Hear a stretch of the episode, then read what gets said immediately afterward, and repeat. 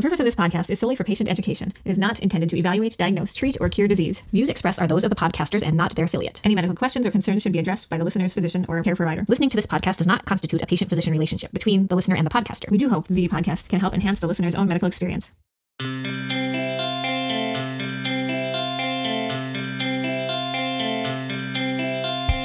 Welcome back to this week's episode of Everything Your Doc Wants You to Know. but doesn't have time to tell you. The purpose of this podcast is to educate and inform about health matters affecting adults. From latest research updates to tips on navigating the healthcare system and everything in between. I'm Kirsten. And I'm Lindsay. Today we're going to talk about prevention of cardiovascular disease.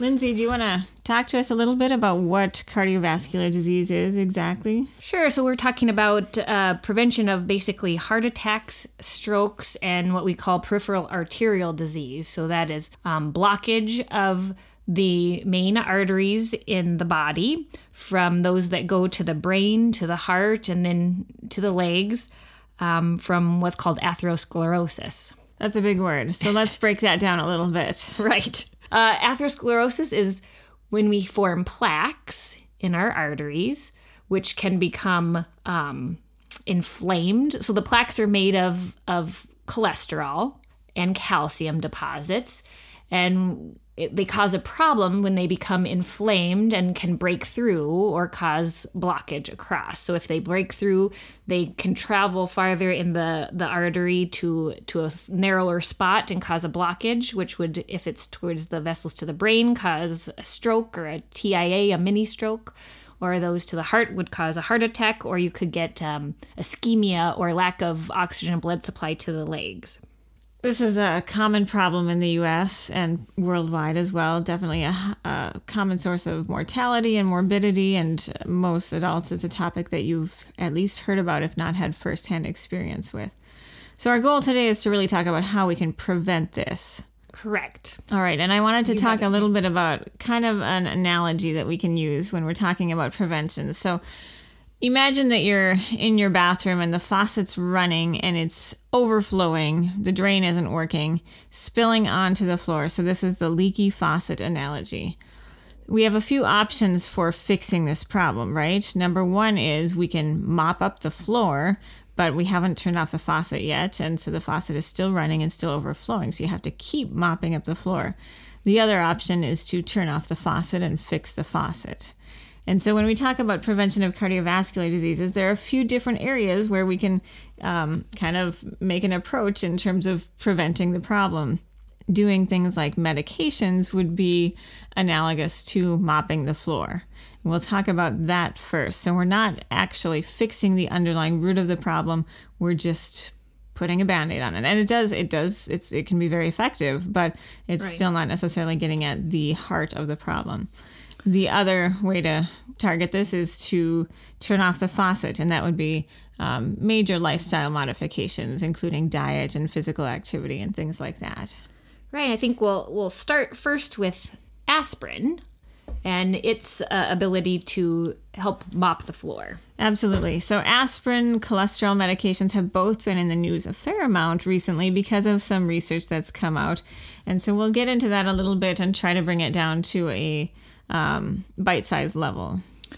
I guess first we need to talk about, because uh, we're going to talk about terms primary prevention and secondary prevention. So, what can you tell us about primary prevention? Right. So, when we talk about primary prevention, we're focusing on preventing the first heart attack or stroke or episode of peripheral artery disease. We're trying to prevent it in somebody who doesn't have any of those things already. So, no right. no illness yet, but potentially some risk factors for these illnesses. And so there's been several large studies recently that have come out that have changed our um, idea of aspirin and how we should use it in primary prevention. Everybody's been told to be on an aspirin forever. Yes. Um, because of of old studies that we thought told us that they decreased the risk for heart and prevented heart attack and stroke. And that's true um, to a degree, but new studies bring light i guess to what's the benefit versus risk of this absolutely so what what is the risk of aspirin when we're talking about possible side effects I think the biggest is bleeding risk. So um, that can be from bleeding in the brain to the, probably the majority GI bleeds. So bleeds from the gastrointestinal tract where you have an ulcer bleeding or a polyp, those kinds of things. Yeah, absolutely. So the latest studies show that for primary prevention in pretty much the entire adult population, the risks outweigh the benefits. Correct? Correct. So there may be some slight reduction in cardiovascular risk by taking aspirin, but the all of the most recent studies suggest that the, the risk of bleeding outweighs the Outweighs the benefit. benefit. So what about the population who doesn't have diabetes and it, we're talking again about primary prevention so no history of heart attack or stroke but they have other risk factors like high blood pressure high cholesterol maybe a family history where where do we go with that population I think th- this one's kind of a one of those tough questions, and is probably one that deserves a conversation with your physician. But I think, as we'll discuss later, you really got to focus on the lifestyle changes because that's where the money is. Absolutely. So the more recent studies just aren't showing a benefit that outweighs the risk of using aspirin. But again, this this would be an individual conversation with your physician as well. So let's talk about patients with diabetes who haven't yet had a cardiovascular event, so no history of heart attack or stroke. What's the benefit of aspirin for those patients?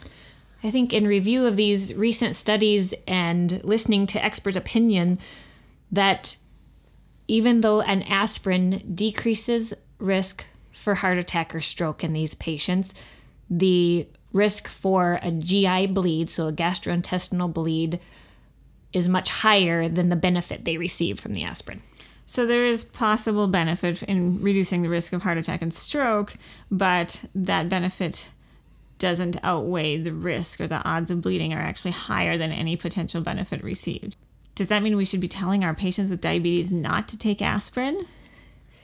Probably so, but this is is new for us, and so um, yeah, trying to get the information out there, and and I've just started doing that with my patients coming in who've all been on that aspirin for a long time. So it's a discussion that we're I'm having with each patient on an individual basis, and and seeing what we're both comfortable with. That's a really good point though that everybody we're we're giving generalized information here so that you can have some understanding of the research that's available, but you need to take that information to your own doctor to get information for you as an individual.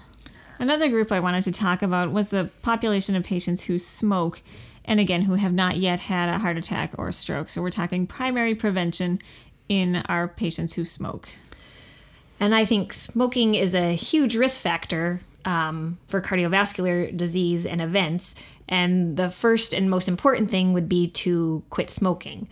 Um, but if that is not a possibility, what do you think you'd advise your patients to do? I don't think the research is still completely clear on that population. I think these studies were not addressing the smoking population um, specifically. So I think that at this point, again, it would be a discussion of risks and benefits. And we know that the bleeding risk is certainly present, but the risk of smoking is also quite high. Right. And maybe in that population, um, making sure that they're on a statin ahead of aspirin would be the most beneficial thing to do. Because in these studies that came out, more so than aspirin treatment, is that people should really be on a statin to prevent cardiovascular disease. Right. Should we move on to statins? I think so. All right, so statins are the the medications that are most commonly used to reduce cholesterol levels, and they have been shown to reduce heart attack and stroke. Right. So not only are they lowering cholesterol levels, which is great from my perspective, but ultimately I don't really care what somebody's cholesterol level is. I, I don't want them to have a heart attack or a stroke, and that's what I'm trying to prevent. It's all about outcomes. Yeah. So does it affect the outcome? And so we can make there's lots of different medicines that can make the cholesterol look good, but not all of them do what the statins do for heart attack and stroke risk. Right. So, who should be on statins when we're talking about primary prevention?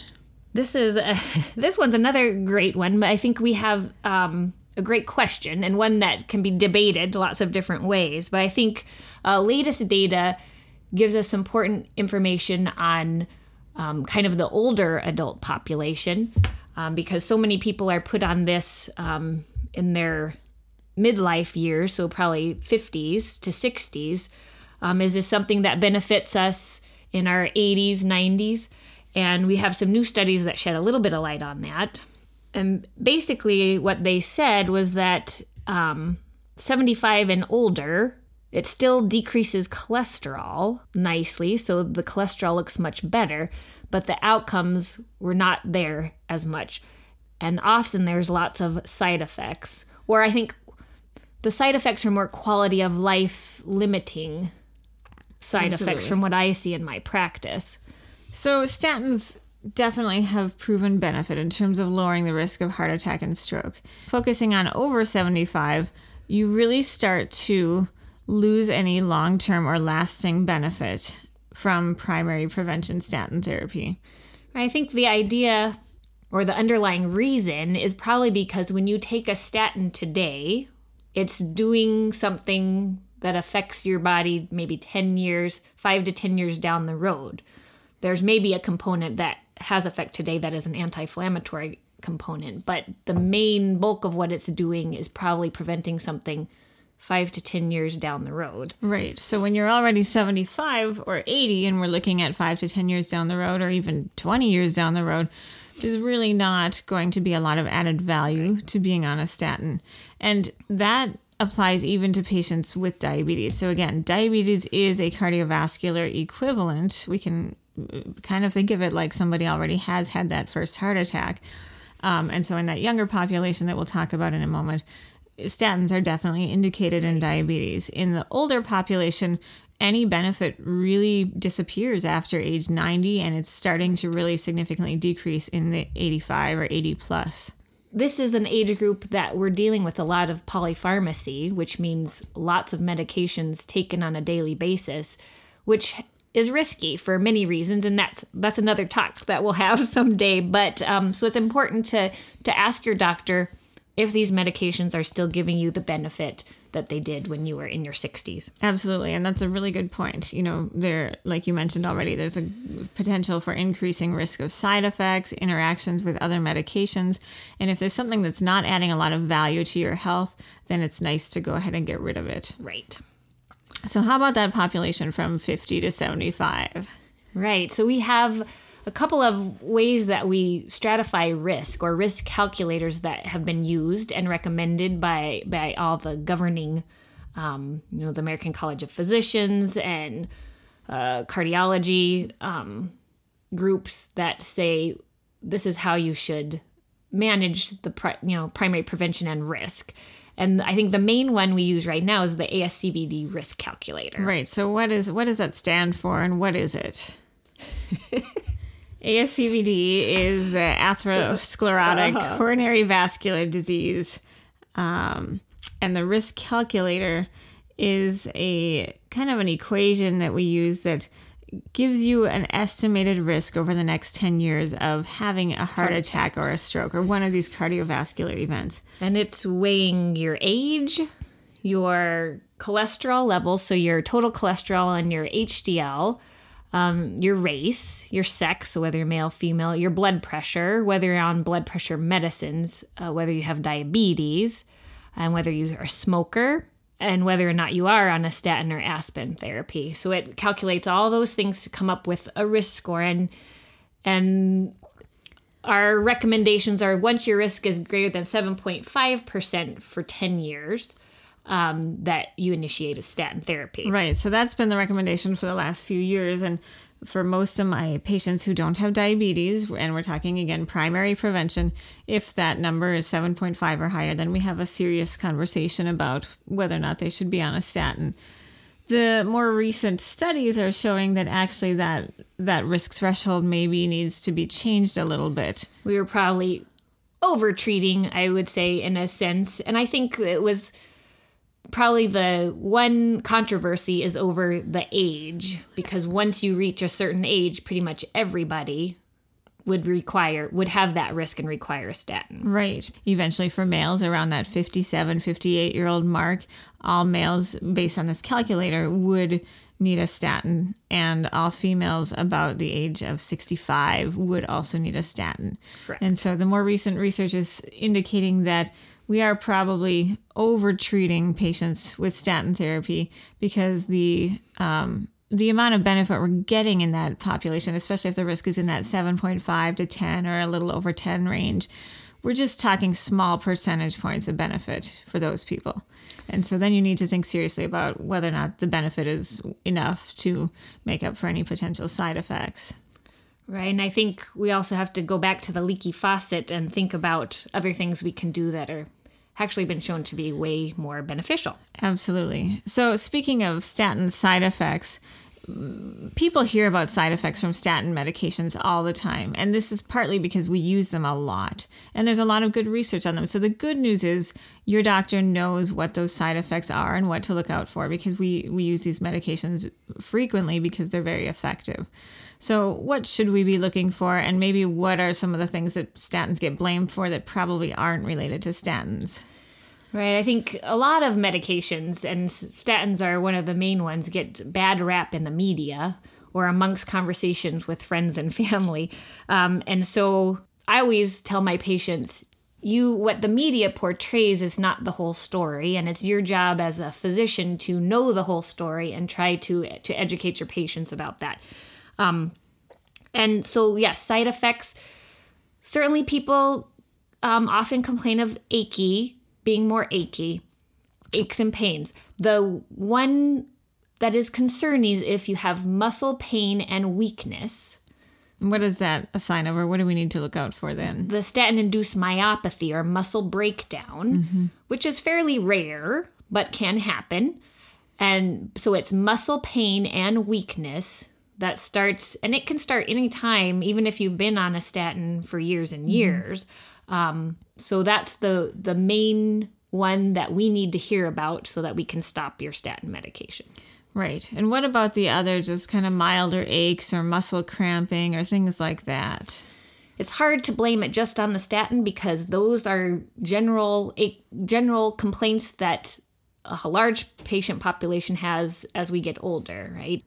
And sometimes, if my patients feel like it's bad enough, we'll try stopping the statin for several weeks or even a month or two to see if they get any benefit.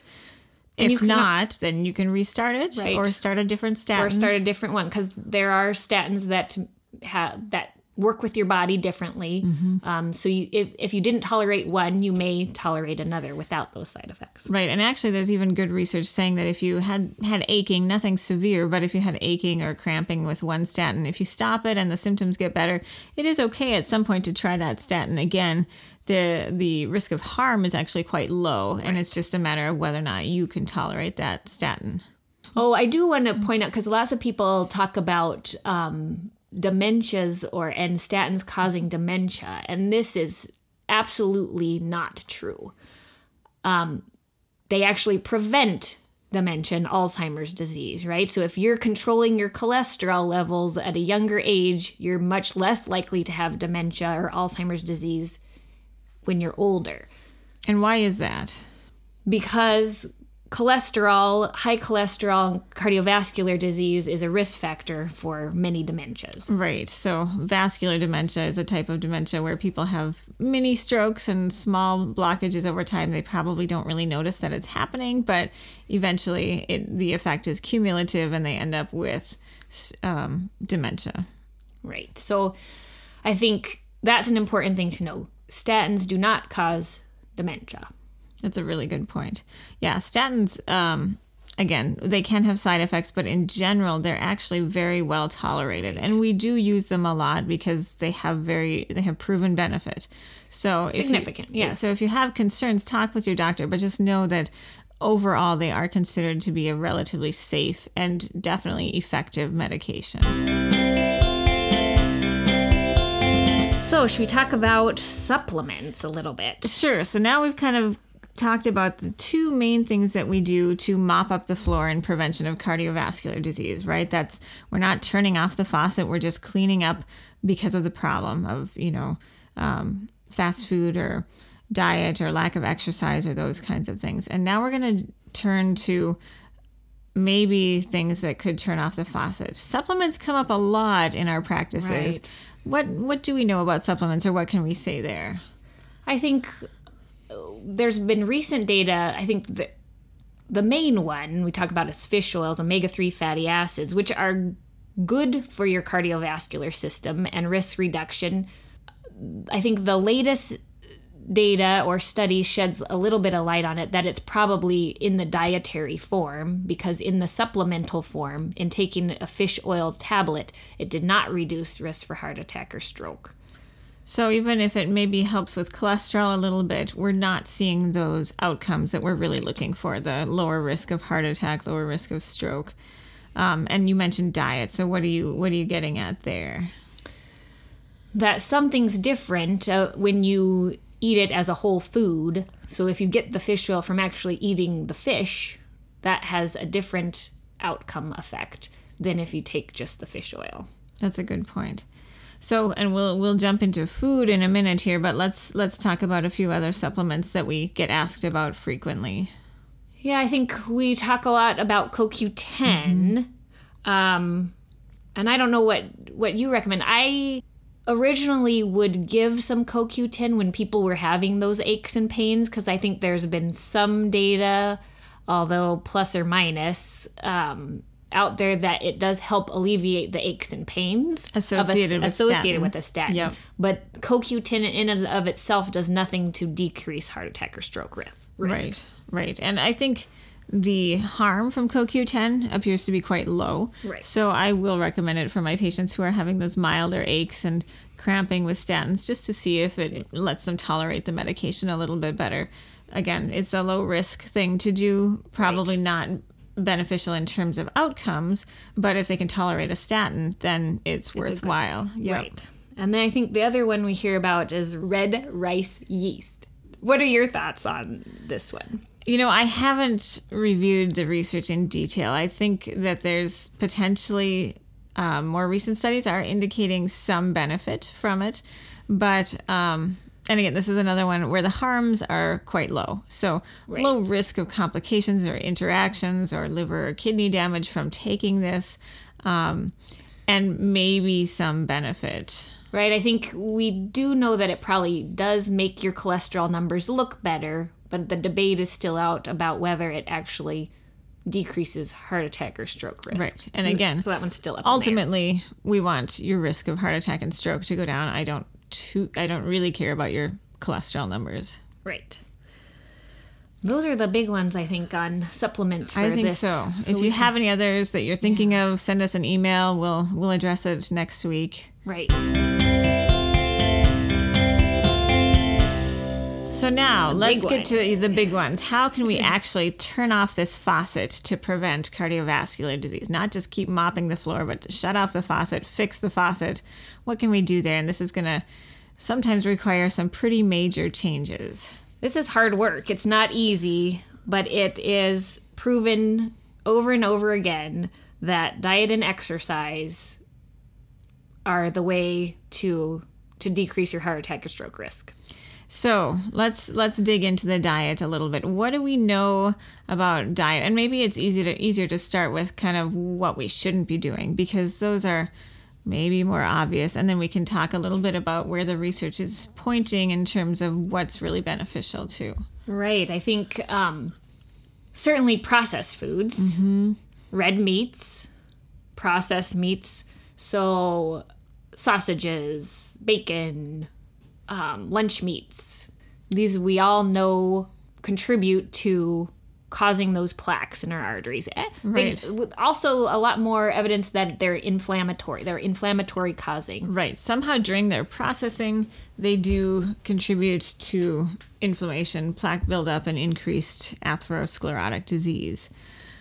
What about, um, well, I would say, let me add fast food to that Right. category too. So again, we're getting processed meats, additives that you we don't know what is present in the food that you're eating, um, things like that. I would say.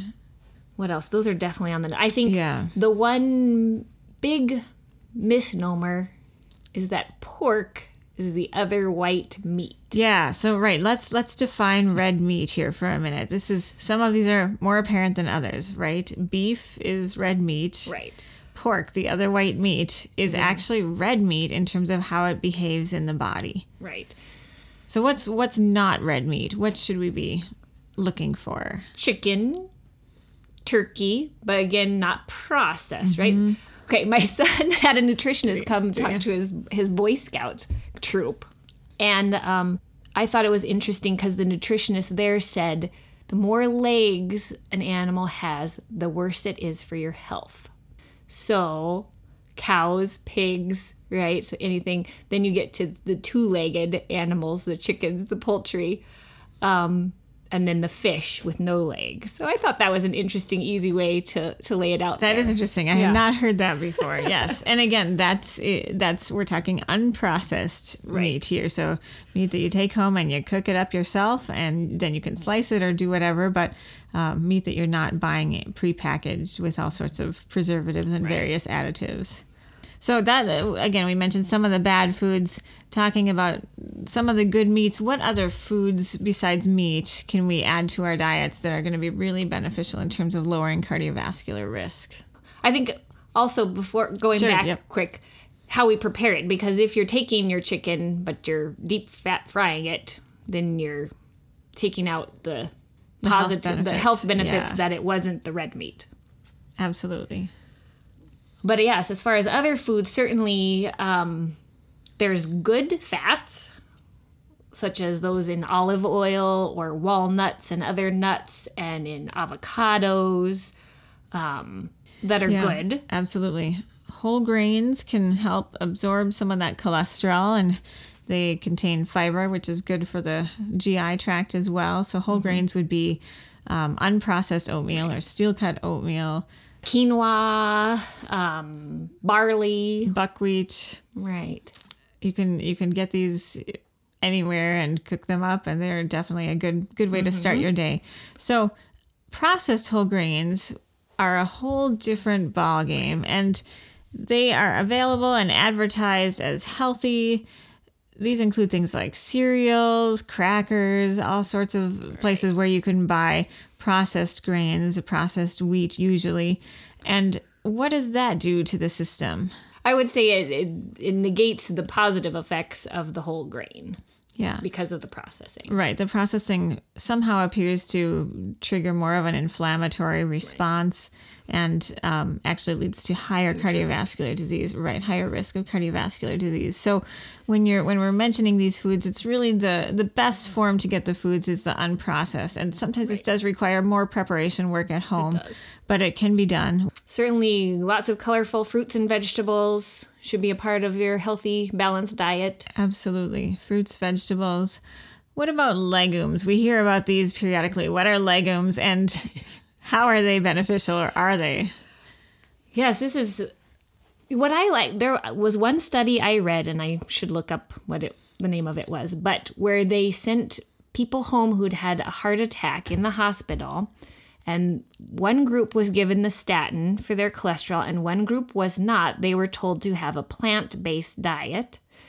And the people on the plant based diet had lower outcomes of heart attack or stroke than the people who got put on the statins. And they actually, when they looked at their arteries, they had regression of the plaques and the atherosclerosis. So it actually improved or decreased the plaque burden just by following this plant-based, plant-based diet. diet. So I mean, if you were following a strict plant based diet, right, you would get all your proteins from plants, which are beans and legumes. So um, lentils, chickpeas, black beans, kidney bean, you know, what else? Tofu Yeah. from soy. Yeah. So those would be plant based proteins instead of meat based proteins. Right, right. Yeah, and so if you can incorporate those into your diet, even if you aren't ready to give up all of your meat, if you can incorporate a few meals a week where you in, just eat beans with your vegetables and fruit, you are definitely lowering your cardiovascular risk by doing Yeah, that. if you just start with a meatless Monday or, you know, try swapping out one one meal a week and then I think then you catch some momentum and you can do more. You find out that it's it's not so bad. It doesn't have to be boring. There are lots of great recipes out there. If you're a Pinterest person or just online, you can find all sorts of um, flavorful meals that are meatless and that hopefully everybody in your family will enjoy. and we're from the the northern Midwest where where this red meat's a big deal. I mean, it's ingrained in the culture, um, and so it's difficult. I, It is. but it's possible. And um, a question I get often is people say, "But what about venison?" What are your thoughts on venison? I think venison, so I'm assuming deer venison is what we're talking about here. I I imagine it's a little healthier than beef because it's probably a little bit leaner, uh, probably healthier than pork. Um, I don't think it's as healthy as what we consider true white meat. Right. And I think bison is kind of the, same. same, We know that it's a little bit healthier than the other red meats, but it's not true white meat. So if you want to have those as your red meat once in a while, that's probably okay.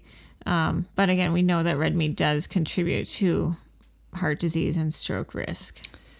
And again, can't stress enough that study after study shows how this type of diet will impact not only your cardiovascular health but your your mental uh, health and and lower your risk for um, dementias, Alzheimer's disease, and things like also that. Also affects well. cancer risk. If you're eating a Right. more whole plant based diet, you're going to have a lower cancer risk as well. So, again, it's these are for some people it really requires a major change in mentality in your mindset and in your lifestyle. And again, if you think about the leaky faucet, so we have choices, right? We can either keep mopping up the floor every day, and that means staying on that statin for the rest of your life, or making the big change and turning off the faucet. And again, I don't, I don't, I'm not trying to minimize the difficulty associated with doing this, but I just want to know, I want you to know that it can be done.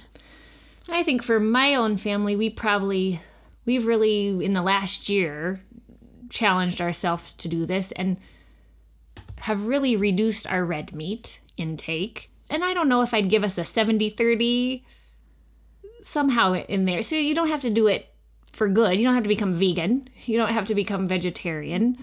Um, although there's probably a lot more benefit in that, but I think you benefit yourself in any little change that you can make. Absolutely. Absolutely.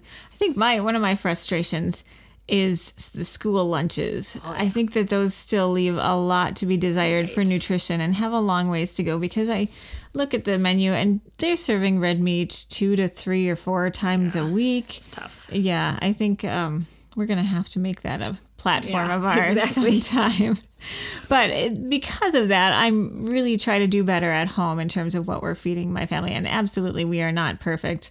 Um, but I feel again, like Lindsay said, the more changes you can make, even if it's just one or two meals a week at first, you're making progress for your family. Right. You go by kind of, I know we've seen um, this red, yellow, green Right. Yep. outline of Yep. foods. Absolutely. Can you quick give a rundown of that? Yeah, so this is this is a nice way to kind of think about the food that we eat. So green foods are foods that we know are proven to be healthy, and I would say should be eaten at least eighty percent of your eighty percent of the time. So eighty percent of your calories should come from the green foods, and that go includes whole grains, vegetables and fruits, legumes, nuts, and seeds are pretty much the the green mm-hmm. foods. So eighty percent of your nutrition should come from those things. And what's in the green or at the yellow? The Sorry. yellow is foods that we should be cautious with. So, not necessarily things that are bad, but things that the research is still out there on. And that would be things like white meat and eggs and dairy. They're not necessarily bad. And for some things, they're very good, right? Dairy helps build bone. But um, in Fish- terms of Fish runs in that. I believe list, it does think. too. Yeah. Yes, thank you. Yeah. Um, but again, these foods, so the, the jury is still out on clear, proven research that they're going to lower your cardiovascular risk overall. I think that those foods still can be eaten ni- 19% of the time. And then the 1% is the red foods. Right. And that would be the red meat, the processed meat, processed grains, things that have a lot of added sugar, high fructose. Um, those things would be the red foods that really should be minimized in our diet. And I, if you really look into um, diets that have been studied, the Mediterranean diet follows this, I think, pretty pretty well. Right. So I always instruct people to look up the Mediterranean diet. Mediterranean is good. Blue Zones is another resource for patients, I mm-hmm. think, where they have looked at places in the world where people live long and tend to be healthy and the kinds of diet that those people follow. And it does tend to be a plant based diet Right. the majority of the time. Actually, in every Blue Zone, I believe it's a plant based diet that the people are following. Mm-hmm. Yep. So, yeah, some good resources there. Let's talk about exercise. So, the American Cardiology Association makes some pretty tough recommendations for exercise in terms of it's a pretty big time commitment to do what they, they, want. They just came out with new recommendations. Right. So I thought this was great. What was 120 minutes a week? 150. I 150 minutes a week. They yeah. recommend exercising 150 minutes a week. And I don't know if they gave specifics on what that includes from their perspective in terms of exercise, but what do you think of when you're telling your patients what to do for exercise? I think it's dedicated minutes to exercise. So you like parking far out in the parking lot and walking in, does that count? I think that's good for you, and there's a lot of health benefits to doing that. But I don't think that can count towards your dedicated exercise minutes. And it probably doesn't lower your cardiovascular risk significantly anyway. Right. Right. But certainly always a good thing to do. And and people say, "Oh, but I'm active at work." Well, Or right, or active cleaning the home. Does that count as exercise? I don't think it does in this um, recommendation. Right. So But cer- certainly good for you, yep. but doesn't get to count towards your 150 minutes. Right, Which and- needs to be dedicated exercise time. Right, a block of time actually set aside, and it doesn't have to be only one. It could be two blocks of time can in a day, but up. it does need to be segments of time where you're exercising and your heart rate is depending on your age, but probably over a hundred anyway. Getting your Mm-hmm. pulse up, getting your breathing up a little bit, then you know that's going to count as exercise. And it takes five minutes just to get into that state. Right. So you can't do just uh, really short intervals, or you're not going to see that benefit. Right. so So what kind of exercise do people need to be doing? I think certainly a mixture, but for this purpose, um, for decreasing heart attack and stroke risk, um, it needs to be aerobic exercise. So, what does that mean? So, aerobic exercise is exercise that promotes the circulation of oxygen through the blood and is associated with an increased heart rate and breathing rate. And typically, I think that if you do 220 minus your age and about 85% of that number, you would get your target heart rate. Now, if certain medications may affect that, so you'd want to talk to your doctor, but generally that's a good um, target heart rate zone to reach for aerobic exercise. So, I mean, this can be walking, which I think is a great exercise. Um, walking, biking, all the aerobics exercise classes at your gym. So, Zumba is a popular one now. All those kinds of things get your heart rate up. Jogging, running, dancing. You can, for a lot of types of dancing, you probably get your heart rate up. So, it can be any number of things, but Yeah, so you mentioned several different types of exercise, and I generally will just advise people to find something that they enjoy doing, something that they feel like they can continue to do, because if you don't enjoy it, it's really hard to put in that time. And it doesn't have to be the same thing every day either, but it has to um, add up and really at least five days a week if you're going to get those minutes. Right, and I didn't. I guess there's basketball. I didn't mention sports. That also Absolutely. I don't know if pickleball, if you move enough that you get your heart rate up, but I know that's a really popular thing. Um, Yeah. I'd have to watch people play that to see how how vigorous Right. it gets. Absolutely, things like soccer, where you're running most of the game, basketball, like you mentioned, those sports will definitely count as exercise But too. cheap, easy way is walking. Absolutely. And it's not just a stroll, like I'm going down to the mailbox, um, but actually getting yourself moving. But you can get there walking. Absolutely. Arms swinging. Mm-hmm. Yep. Moving as moving as fast as you can or pushing that limit anyway when you're walking. And if you if you're somebody who maybe is concerned about falls or doesn't um, feel like you have the balance or has other joint pains or things, there are still exercises you can do. So, stationary bicycling is a great, safe exercise. Pool exercise is great, and Right. there are um, pool about aerobics. swimming, yeah, huge, yep. exactly. Pool aerobics uh, offered all over Mm-hmm. the place. So, lots of other alternatives for getting that exercise. And in addition to just the cardiovascular benefits, it makes you feel good. Right. It gives you energy. It it makes your body feel good. It boosts the mood. It, yes, it, it definitely helps with treatment of depression, anxiety, releases endorphins that help us definitely change our outlook on life. Yeah. So lots of good ways. So again, these are sometimes require some major changes, but they do help turn off that faucet. And so some people are burdened by, you know, family history of high cholesterol or familial hypercholesterolemia. Some people just have grown up with, you know, poorer lifestyle um, in terms of diet and exercise. And so it may take a major change, a major mind shift. But if you really want to be able to get off the medications or um, avoid them in the first place, then doing these things, healthy diet and exercise to turn off the faucet, will really help lower your chance of cardiovascular disease. There's really nothing better and nothing matches it in in studies. Absolutely. Thanks so much for listening today. yeah, please join us next time for um, a conversation about urinary tract infections. And if you have any uh, questions or anything you want to look up, our website is everythingdoc.com. That's E V E R Y T H I N G D O C dot C O M. We'd love to hear questions, comments. Um, we'll we'll air those, but never with your name or any information that would be attributed to you. But we can certainly ask, answer your questions. And you can send us an email at mail at everythingdoc.com. And you can look us up on Twitter or Facebook. We look forward to hearing from you.